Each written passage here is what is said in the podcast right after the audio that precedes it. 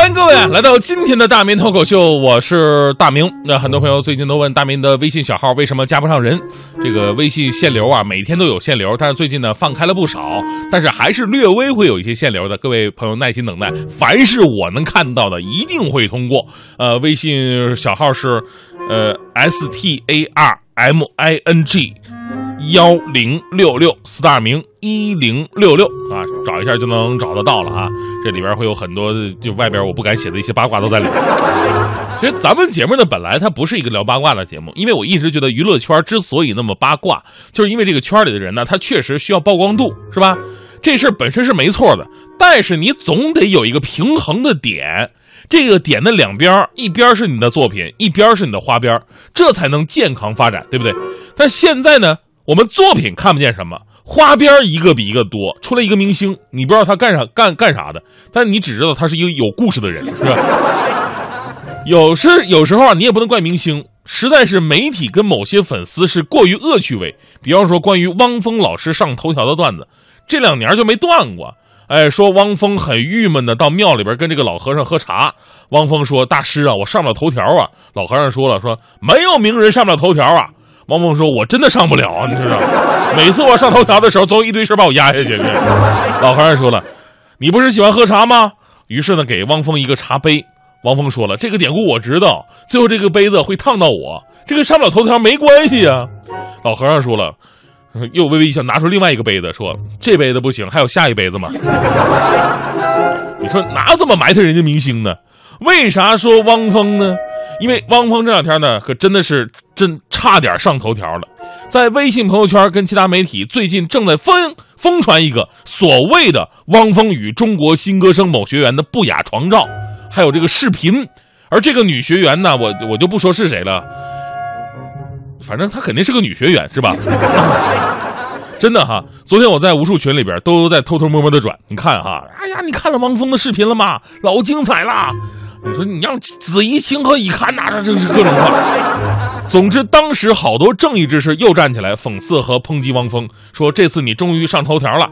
哎呀，你知道这年头啊，你花几个亿拍的电影不一定能火，但是你一分钱不花，拿手机拍点某些视频，你就能让全国皆知，都不用是明星，你一个干金融的都能从陆家嘴火遍全世界，真的。那何况本身就是大腕的汪峰老师呢？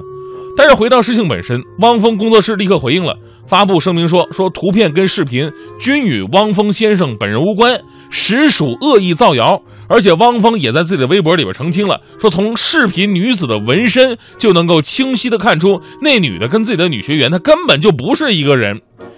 其实呢，拿个不雅视频就往明星身上按的事儿啊，多了去了。八卦咱们就不说了，回归到咱们节目本质哈，咱们节目是一档严肃的思考类的节目是吧？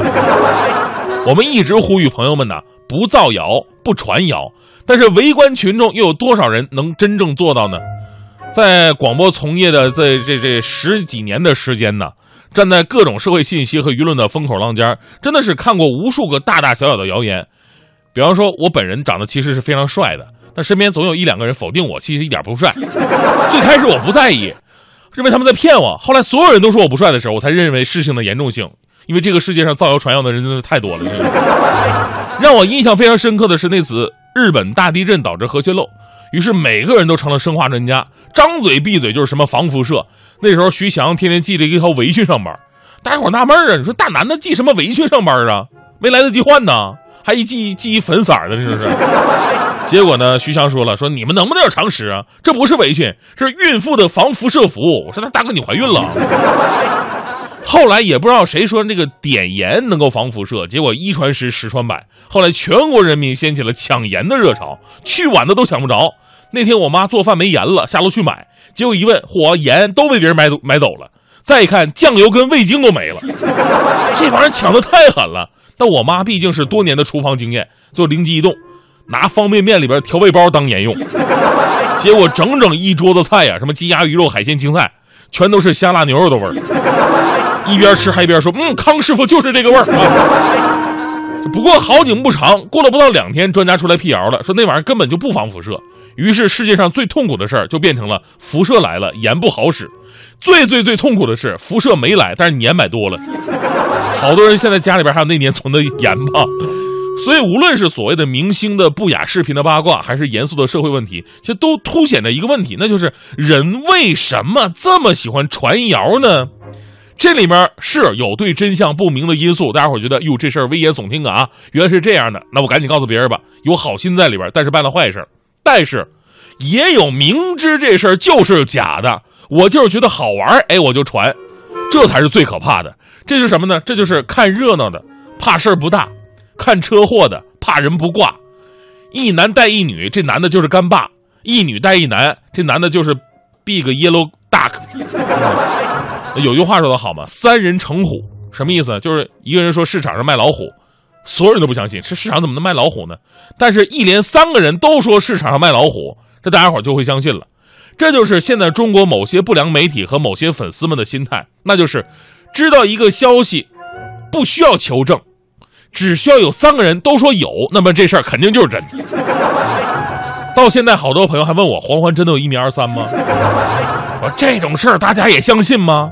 一米二三都没我们大迪腿长。我负责任告诉各位吧，黄欢根本就不是一米二三，真实身高是一米二四。正所谓嘛，生完孩子窜一窜嘛，是吧？开个玩笑哈。其实啊，现在网络如此发达的今天，我们每天呢都会接收到各种千奇百怪的信息，太多不负责任的平台没有筛选的提供给大家，所以呢就会要求我们自己要有一个起码的辨识。当我们自己都觉得夸张不靠谱的时候，请记住，我们不负责任的一句话，很可能让当事人呢万劫不复，也可能让自己。无缘无故的变成了网络的打手，所以说造谣可耻，传谣更可怕。我们每个人呢都要不造谣、不传谣，接受信息要选择权威媒体。